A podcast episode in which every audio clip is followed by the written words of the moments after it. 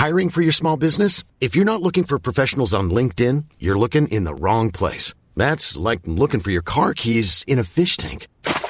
LinkedIn helps you hire professionals you can't find anywhere else, even those who aren't actively searching for a new job but might be open to the perfect role. In a given month, over 70% of LinkedIn users don't even visit other leading job sites. So start looking in the right place. With LinkedIn, you can hire professionals like a professional. Post your free job on linkedin.com slash people today.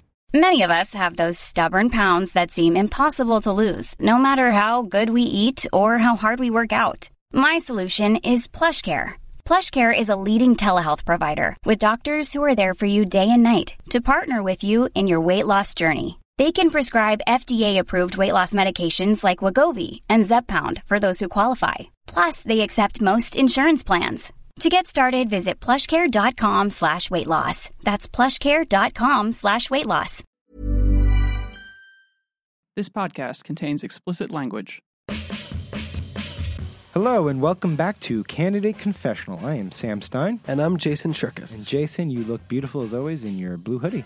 As always, does that mean you've been noticing the hoodie for a couple months? Every single day. Well, it's my uniform, so glad you noticed. So, for this week's episode, we interviewed Wendy Davis, who, for a few months during the 2014 election cycle, went from being a hero of the abortion rights movement to a rising Democratic star in Texas to, well, a potential upset gubernatorial candidate. That's right. And everybody knows her for her famous filibuster. Mm-hmm. It became this amazing moment. It galvanized people online and across the state of Texas as we all watched her from the House floor. I would hate to see other families denied the right to choose what is best for them. These decisions are hard enough without placing extra limits on them. That night, she became a hero, and the moment became iconic in Texas history. Except for the fact that she went on to lose the election, and she lost it pretty badly. By a lot. Yeah, she got crushed. So when we first talked to Davis in the spring of 2014, it's a few months after that loss. And we spoke to her for a while about, well, the process of trying to do the seemingly impossible, which is to turn Texas blue. And unlike other people we've interviewed who looked back at their own campaigns with humor and anger, it was very clear she was still in mourning. Yeah, she actually copped to having regrets from the race that she ran, which is rare. But then something fortuitous happened. Yeah, so we're really bad at editing these things. And in between the time it took to do the first interview and the time it took to produce this podcast, who shows up at our office but Wendy Davis? So we got her into the studio and we talked to her about the campaign trail. And we asked her the one question that we forgot to ask the first time, which is where are those shoes you famously wore during the filibuster. They certainly sold a lot of those shoes as a consequence of that filibuster. And honestly, one of my favorite things to read that I did read uh, were the comments on Amazon, the customer reviews to those shoes. They're still up and they're really hysterical. Give and I really one, appreciated the way remember. people weighed in. Oh, just, you know, these shoes are great for standing for hours on end, fighting for reproductive freedoms, things like that. That's awesome. awesome. Uh, wh- where are those shoes now? They are safely tucked away in my closet on a high shelf. You're, they're not like, you know, the some Smithsonian sort of museum or anything like that? Nope. Someone can come and get those shoes. You gotta, you gotta yeah. lock those I know. Up. Maybe What, I maybe I need deposit. to go put them somewhere else now that I've said that. Like a, depo- like a safety deposit box. Beyond the bluster, Behind the bunting. past the posters, After the ads. the campaign picks up. and the motorcade moves on. what happens when the votes are counted? and democracy doesn't go your way. This is Candidate Confessional, a HuffPost podcast. I'm Sam Stein. I'm sorry. Actually, I'm Sam Stein. And I'm Jason Cherkis. And we approve this podcast. Do you remember the moment you decided you wanted to run for governor? The precise moment? I remember the moment I first began thinking about it. Um, it was in my third legislative session, and I was very frustrated with the direction that we were heading as a state. Um, we had a governor who was setting our agenda or driving the agenda based on what he was saying that he would sign or veto, that was in large part coordinated with his desire to run for president. Um, and of course, that's Governor Rick Perry. As the session wore on, Um, and those frustrations increased after the governor vetoed an equal pay bill that I had successfully passed out of the Senate, and my colleague Senfronia Thompson had successfully passed out of the House, uh, which took a great deal of work to to organize the bipartisan effort in a Republican controlled House and Senate to get that bill passed. Um, after he vetoed that bill, for me, it was kind of uh, a turning point that it really was time for a change. And I felt like Texans wanted to hear what an alternative might look like. Was this this was obviously before the filibuster, and were you was that also sort of part of your thinking as you went into the filibuster? Was that this could be uh, sort of a defining moment for you? Not at all. Um, and in fact, I had filibustered the education cuts in Texas in the prior legislative session, and there wasn't a tremendous amount of attention given to that filibuster at all. I felt like the reproductive rights filibuster was going to be similar to my prior experience. I had no idea or no ability to comprehend the number of people that would ultimately watch that day and what would happen on social media as a consequence of that. But certainly after the filibuster was over, I realized that I had a newfound platform, um, a group of people that would now be paying attention to what was happening in Texas, both within the state and outside the state and I did feel like that was going to give me an opportunity to run for governor uh, with a platform that I might not otherwise have had. When when you got off the uh, off the floor of that filibuster, um, obviously you couldn't have been fully aware, as you mentioned, of what was happening uh, on Twitter or on the social media networks, or you know, in the general media conversation. What was the first conversation like with your aides, and how did they explain to you what exactly had happened outside of your, you know, vision? When my filibuster was called to an end, and while my Democratic colleagues were debating parliamentary maneuverings to try to get us to the midnight deadline, I had walked over to the side rail, uh, and one of my staff members showed me the tweet that President Obama had sent out and she told me that there were almost 200,000 people who were live streaming the video, which just floored me. And I was grateful that throughout the day I wasn't aware of that. I think it would have created another layer of stress for me. Um, so I'm really pleased to just have my head down. And I obviously knew that people uh, had gathered in the Capitol, and I could tell that something truly unique was going on because I had never felt the Capitol come to life like it was during that day. I could literally feel underneath my feet the roar of the building as it would come to life and quiet back down and come to life and quiet back down. So I understood that something extraordinary was happening but it wasn't until very late in that evening when I when I talked to my aide at the side rail that I truly understood how many people had engaged in what was going on there that day. And, and what was the craziest email you got, or maybe the most unexpected email you got from whether it was a associate or a friend or family member after that filibuster concluded? I was surprised to see um, a number of ho- high-profile people who were engaging um, Lena Dunham being one of them, a number of people in the the movie and television industry that were watching and were forwarding out the tweets. But really, the thing that was most striking to me was the emails that we continued to get through the day from people who wanted to share their stories.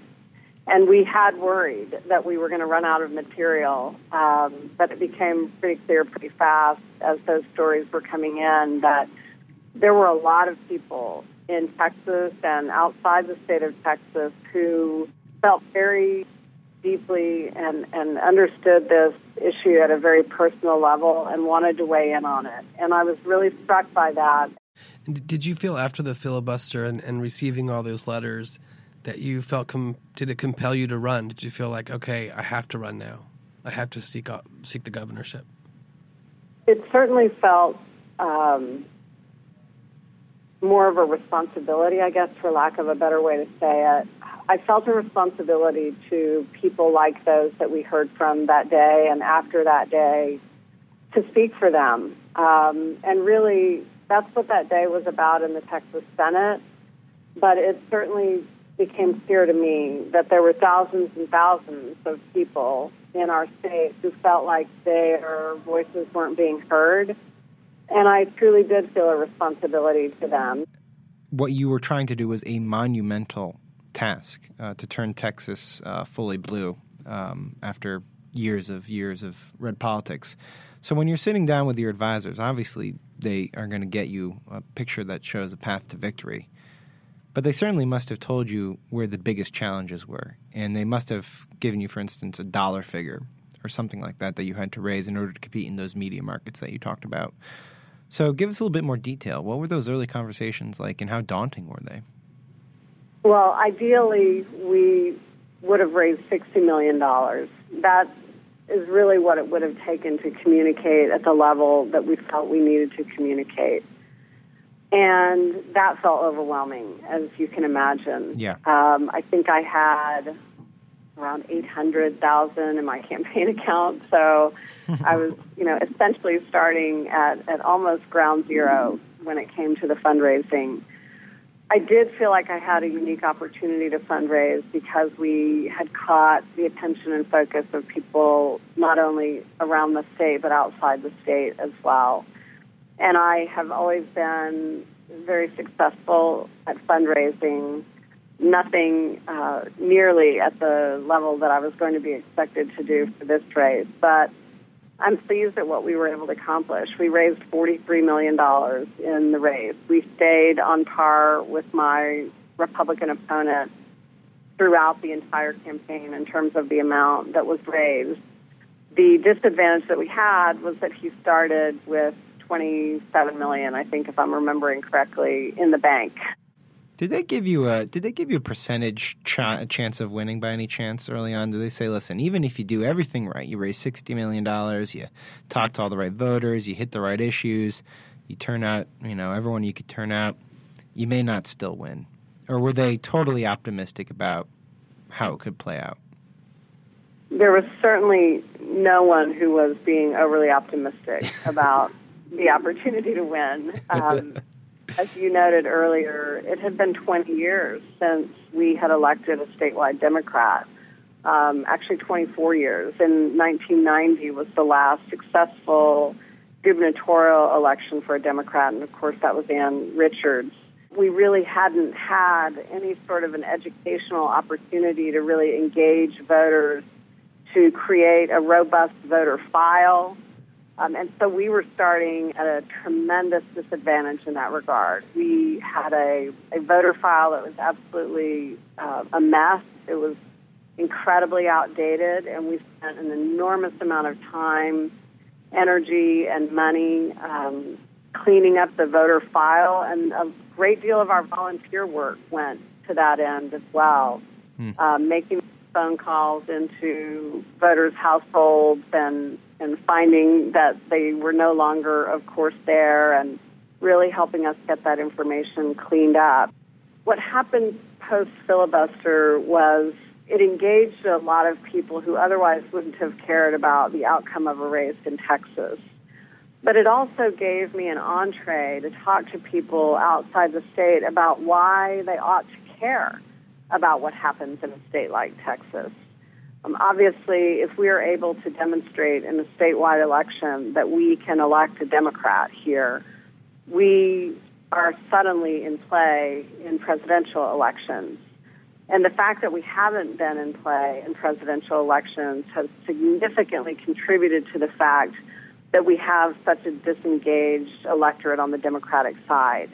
We don't have uh, presidential uh, election time campaigning going on. We don't have the television commercials or any of the other robust activities that happen in battleground states. And as a consequence of that, we've got a, a real disengaged electorate here that just isn't accustomed to being talked to and isn't accustomed to really participating um, in the election. You must have been at a, an event where you're like, wow, I can't believe what a disaster the Democratic Party has become in this state. I, I, mean, just the voter file, for instance, seems so illuminating that there wasn't an up to date voter file. That infrastructure that you mentioned just wasn't there.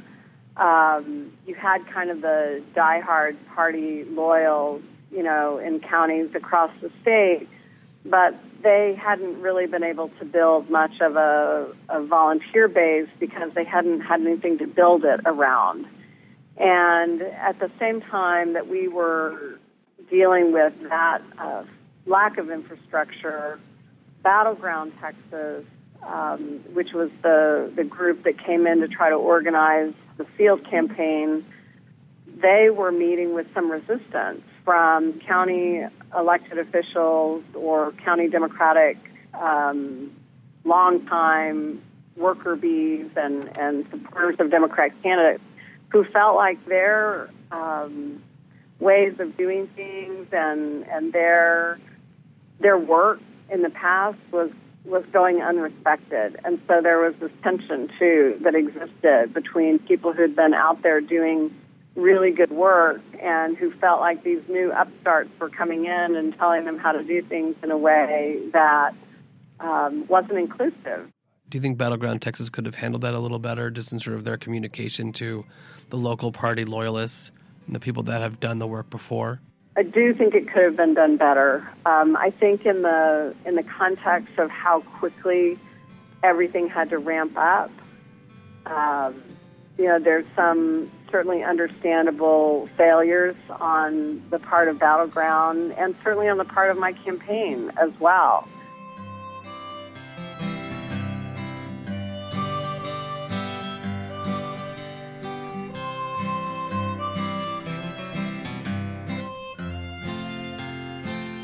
You put a little blame on yourself there, uh, saying you, you, your campaign had some failures too. Was there one or two things that you think you know you look back and you say, "Damn, I wish I had maybe done that differently"? I do um, in the in the messaging, and for me as a candidate, this is always the hardest part. Um, how do you make sure that you come through to voters? Um, but I've also learned in prior campaigns that making sure voters are aware of the weaknesses of your opponent is very effective and important as well, so long as you're playing fair um, and you're pointing out things that you believe go to the credibility of that person's capacity to govern. And we did that in our race, and we made that much more of a focus than we made introducing me to the voters. And if I had it to do all over again, I would shift the emphasis um, and put much more on helping voters to know more about me and to see the passion that I have for populist issues and for really fighting for the people that I represent and understanding a fuller picture of me as a candidate than I think we showed them. People want something to vote for. You know, they want something to believe in. And I don't feel like I offered that as well as I could have. And then you, you there was that controversial ad that you guys ran about about your can your opponent, Mr. Abbott, uh, Governor Abbott now, um, you know, about his sort of hypocrisy on, on issues ar- around disability, I think. I think that was sort of the gist of it. Abbott argued a woman whose leg was amputated was not disabled because she had an artificial limb. He ruled against a rape victim who sued a corporation for failing to do a background check on a sexual predator. Certainly at the time, I felt like it was a, a fair hit um, because it was aimed at pointing out his hypocrisy, you know, as a person who had reaped the benefit of a civil justice system that had rightfully um, compensated him for a tragic injury. And then changing um, and trying to close that door or pull that ladder up for other people who would come behind him. I felt like that really said a lot about his character as a person.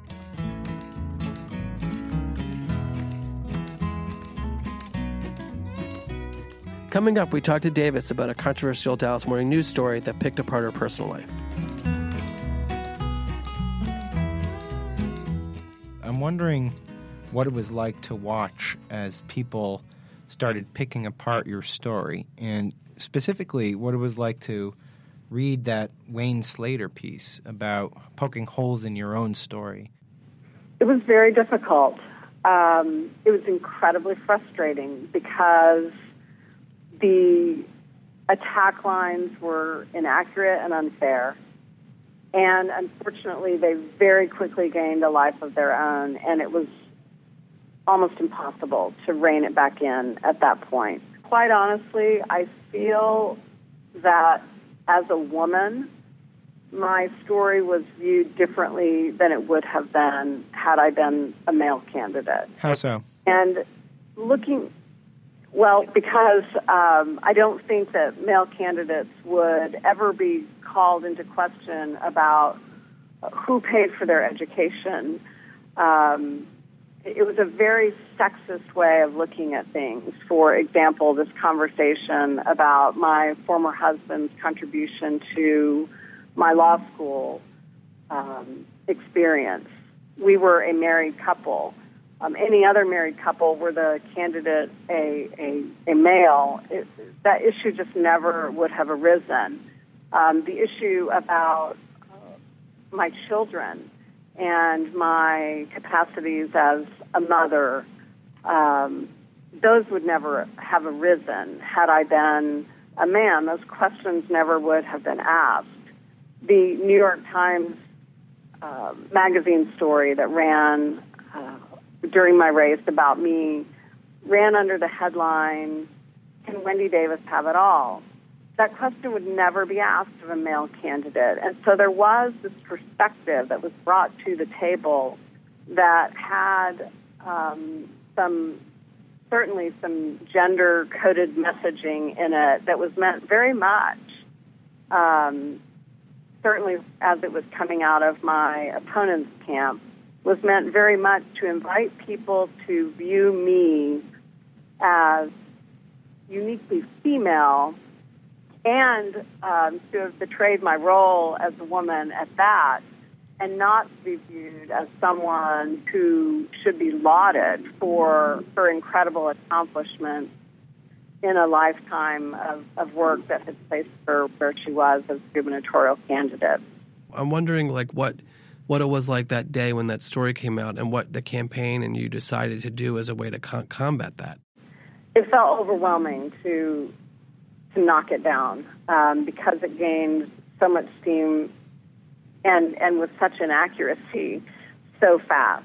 Um, and of course, the best that we could do quickly was to put together an accurate timeline of my biography and. When you're ready to pop the question, the last thing you want to do is second guess the ring. At Bluenile.com, you can design a one of a kind ring with the ease and convenience of shopping online. Choose your diamond and setting. When you find the one, you'll get it delivered right to your door. Go to Bluenile.com and use promo code LISTEN to get $50 off your purchase of $500 or more. That's code LISTEN at Bluenile.com for $50 off your purchase.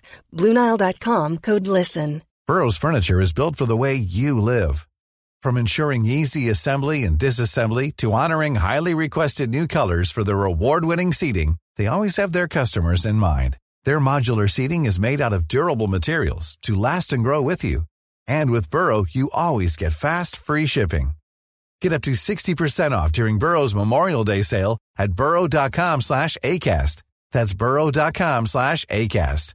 burrow.com slash ACAST. Make sure that we were pushing back on the press outlets that were reporting things inaccurately. Um, but uh, at that point, it was it was you know too little, too late, quite honestly. And had I to do it over again, understanding that my greatest strength um, as a public servant really has been the fact that my work has been formed on the basis of my past experiences, I would have understood that that asset would likely come under attack Um, certainly, smart political operatives do that. They take your greatest strengths and they work to turn them into a weakness. Karl Rove is famous for that, and he was certainly a part of my opponent's campaign. I think that's something we should have anticipated, uh, and we should have been much more careful as the campaign was um, talking about my bio to have every T crossed and every I dotted so that we didn't open ourselves up to any criticism about it whatsoever. I just wanted to know, just ask, you know, the effect that it had on your family. All the questions were about your your sort of timeline, your history. Democratic rising star, Texas gubernatorial candidate Wendy Davis is firing back against allegations that she misrepresented her compelling personal history. For example, Davis had been 21, not 19, not a teen mother when she divorced and was living in a trailer park alone with her daughter. And I'm wondering you know how how it was for your family to have to read those stories and to go through it you know as they sort of every inch of your life got vetted 18 different ways? For my daughters amber and Dru it was especially difficult for them to hear my credibility as a mother being called into question. And only those two girls really know um, what it was like to be raised by wendy davis. Um, and I think it's fair to say I think I did a pretty damn good job. And they know that at the end of the day, more than anything else, their success and happiness are the most important things to me. We know that truth. We own that truth as a family. And so to see me being poked at, how much time did she spend with her daughters while she was in Harvard Law School? Um, these sorts of questions were very upsetting to them. And how did you how did you explain it? I mean, did you do you remember talking to them about the article, or or did they talk? Did they ask you yeah. questions like why are they doing this to you, or why why do you have to go through this? Well, sure. I mean, all of that. Yes. Mm-hmm. Um, they spent a great deal of time crafting their letter response. Um, and as opposed to this being something that the campaign would do, they wanted very much for this to be something that was in their voice and was their message. And they spent days and days and many hours working on saying exactly what they wanted to say and, and in the hope that they would be able to convey to people who I truly was as their mother. Um, and you know, while I was really proud of them for putting all of that work and effort into that, it also made me very sad that my daughters ever had to even do something like that.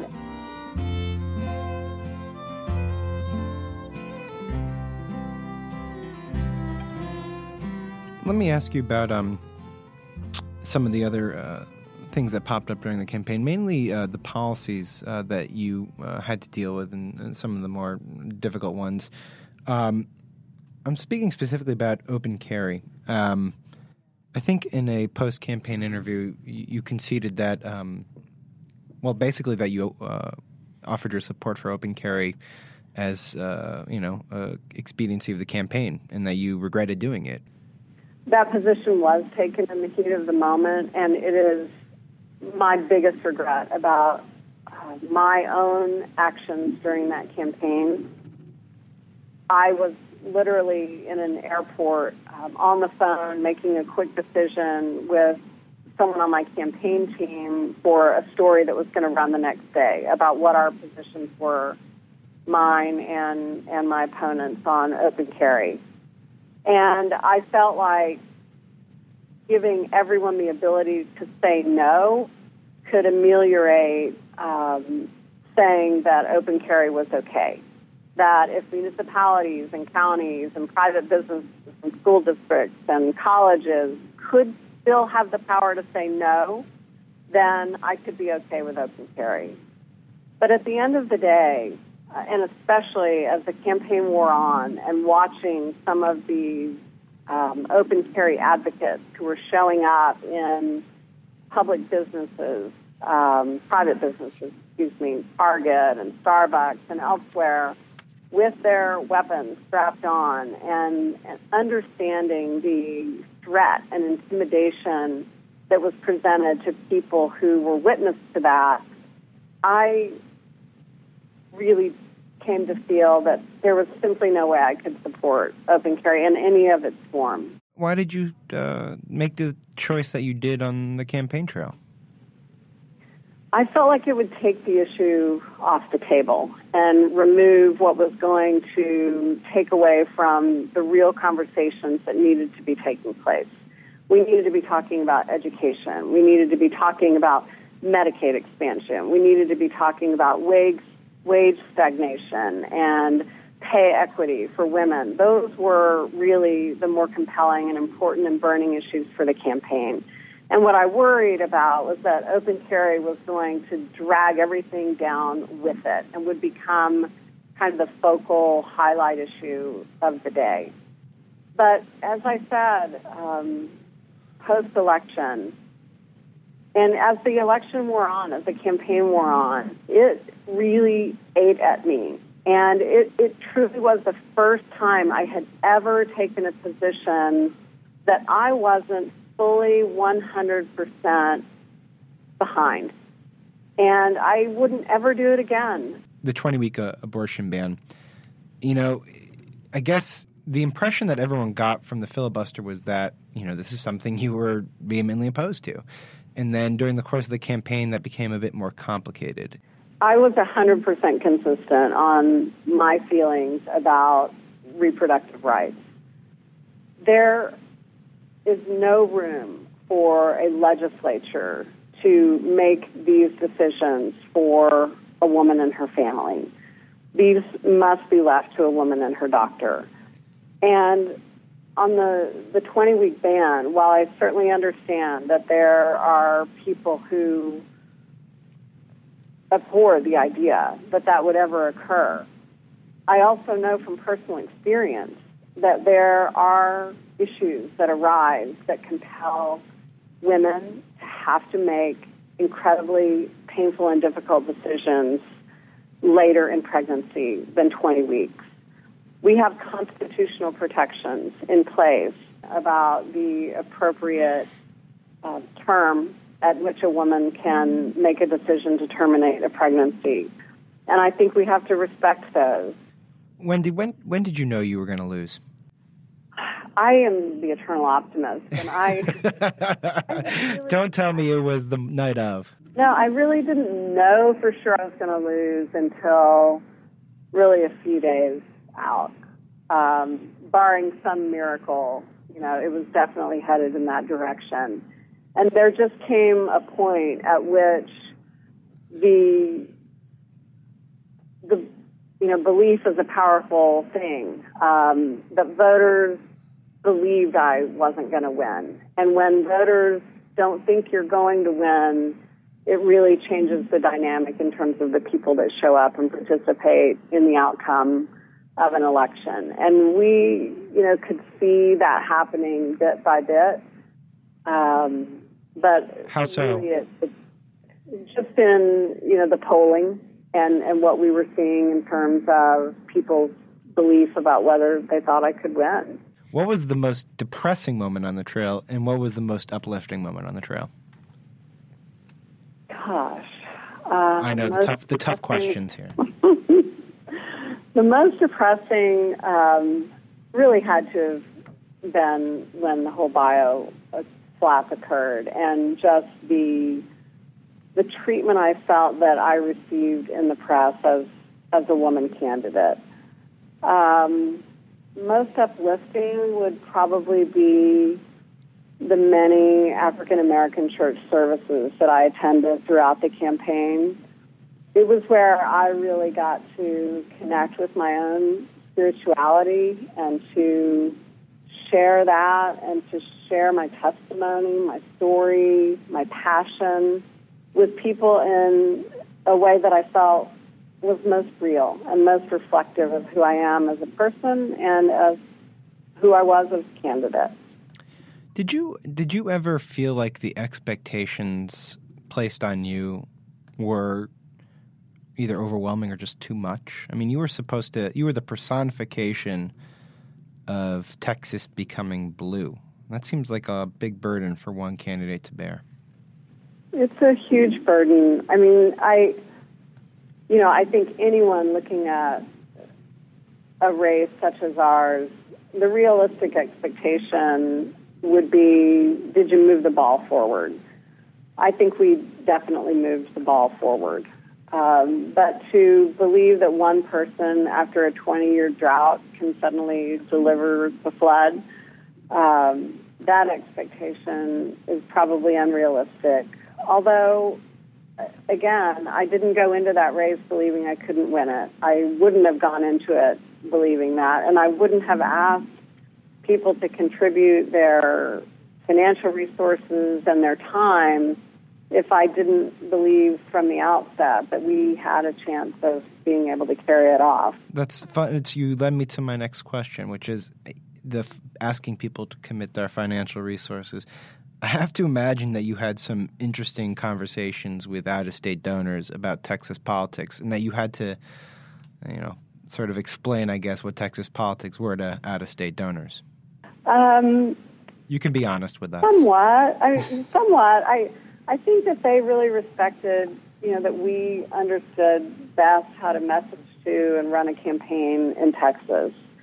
Um, there were certainly times when I would hear from people who would say, you know, you're not talking about abortion enough. Are you backing away from your position on abortion? Um, and that was a little frustrating to me because what we understood, and certainly what I understand to this day, there was no question that voters in Texas understand my position on reproductive rights and my uh, position on abortion. Um, and what we had to work to achieve, of course, was to round me out more in people's eyes and for them to understand and see that my long public service had included fights on many, many issues um, and that I would be a governor who would be focused on a broad set of issues, not just the issue of women's health, abortion, and, and other reproductive rights. Tell us about election night. That day was really hard because I could just see in the eyes of my team that we'd lost. You know, um, we'd come out of early vote. We sort of understood what the likely outcome was going to be based on who had voted and, and what the turnout in our our um, voter file had been. And it was just a it was a really hard day because I knew that we were driving towards that night on the stage of having to concede. Um, and just the the concern that I felt for all of the people who spent so much time and effort and heart and passion working on that race. You know, the feeling that you've let them down. It was very hard. I have no concept whatsoever about what it's like to give a concession speech. Not saying I've won everything I've run for. I've never run for anything. But I'm kind of curious.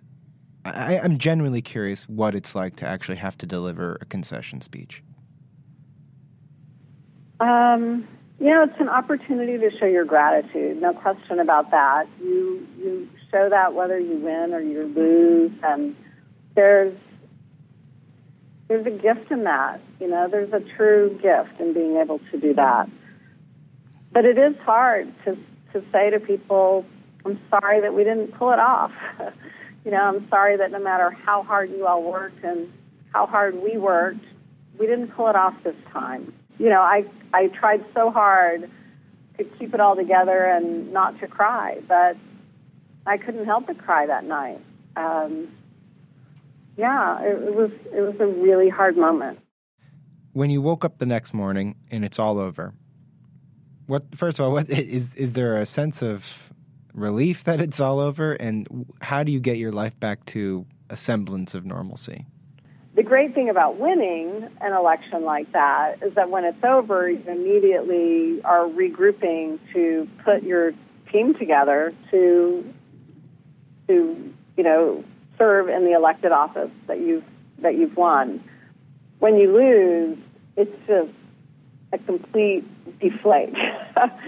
uh, and it, it, it isn't, it, there's not any sense of relief in it because you're grieving, you know, the fact that, that you didn't succeed on behalf of the people that were counting on you. So I, I went through certainly a period of what I would call grieving. Um, for lack of a better word, I guess grieving is a very appropriate word for it. There is grief in it being over, um, losing that day to day connection that you had with people, fighting for the things that matter to you passionately. And for me, facing, you know, for the first time in 15 years, not being in public service.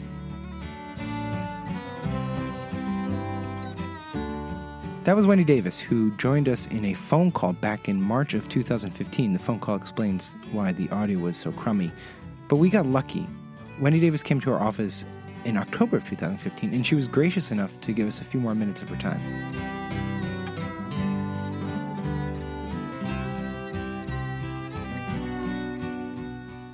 At what point did you start to realize that your skin had grown tougher and thicker?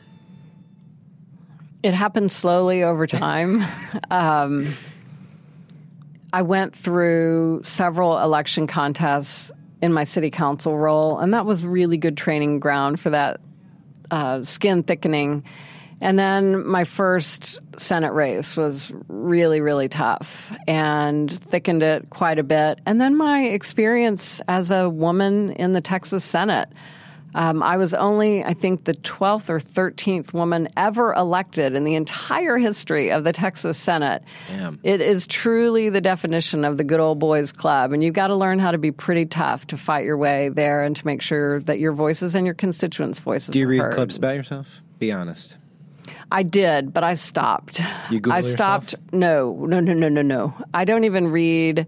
I don't put my name into Twitter. I, I don't do any of that anymore because you can find yourself in the negative echo chamber and it's a dangerous place to Yeah. be. You're the abortion Barbie. So when Erick Erickson called me abortion Barbie, which um, ironically he came to Megan Fox, or excuse me, Megyn Kelly's defense uh, when Right, when yeah. Donald Trump was being misogynistic uh, about her. Um, he obviously was trying to capitalize on what he knew would be a negative connotation that would would work. And sadly, for women, those kinds of labels do work in the context of a, a campaign. What did you think when you heard it first? I've heard so many things in my years as a candidate and an, an elected office holder. I was really struck by how upset many of my uh, supporters became. And in fact, when I went to California for a fundraising event and the posters had been put up around LA, uh, the woman who was hosting the event was literally almost brought to tears. She was so upset and angry about it. Uh, for me, it's kind of, you know, water off a duck's back because I'm so accustomed to uh, what it's like to be a woman in elected office in a state like Texas. Um, but we ought to be that offended by those things, and we ought to really be speaking out and pushing back against them when they happen. You saw the silence of the Republicans when you know Trump has attacked women on for the way they look, or he had that attack against Rosie O'Donnell at the, the debate. No, no male Republican on that stage said, "Wait a minute, that's you're being, you know, you're out of line." What really struck me about Donald Trump's misogynistic comments in that first debate were not necessarily the reactions of the men on the stage or in the audience. Um, it was disappointing to see that none of them rose to the occasion and actually responded in in the fact that he was dismissing women and, and being so derogatory. What was very um, surprising to me to see was the reaction of women in the audience. So when Megyn Kelly pointed out his derogatory statements, he doubled down on them. And when he did, he got great laughter and applause. And if you remember, the camera panned the audience.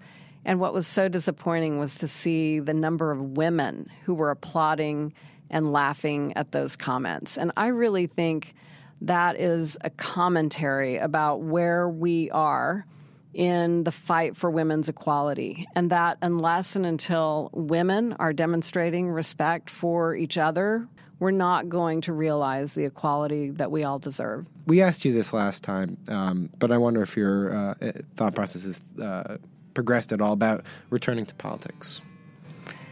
I miss being in the ring. I miss it very, very much. I can and tell.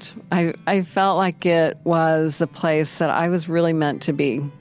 It's where my life struggles and my education came together in a way that I think really served the people that I was elected to serve well. I would love to have the honor to do that at some point again in the future. And I am definitely going to keep my eyes open to that opportunity. And if one presents itself, I, I will run.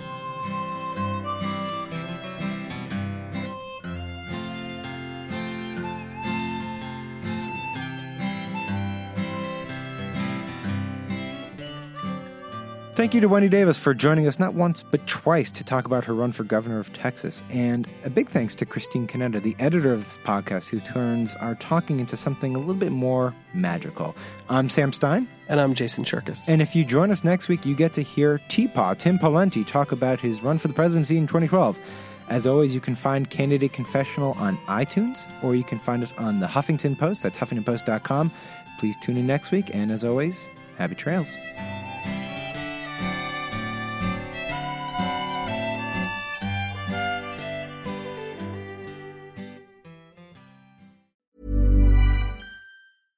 Want flexibility? Take yoga. Want flexibility with your health insurance? Check out United Healthcare Insurance Plans. Underwritten by Golden Rule Insurance Company, they offer flexible, budget friendly medical, dental, and vision coverage that may be right for you. More at uh1.com. Hey, it's Danny Pellegrino from Everything Iconic. Ready to upgrade your style game without blowing your budget? Check out Quince. They've got all the good stuff shirts and polos, activewear, and fine leather goods, all at 50 to 80% less than other high end brands. And the best part? They're all about safe, ethical, and responsible manufacturing. Get that luxury vibe without the luxury price tag. Hit up quince.com slash upgrade for free shipping and 365 day returns on your next order. That's quince.com slash upgrade.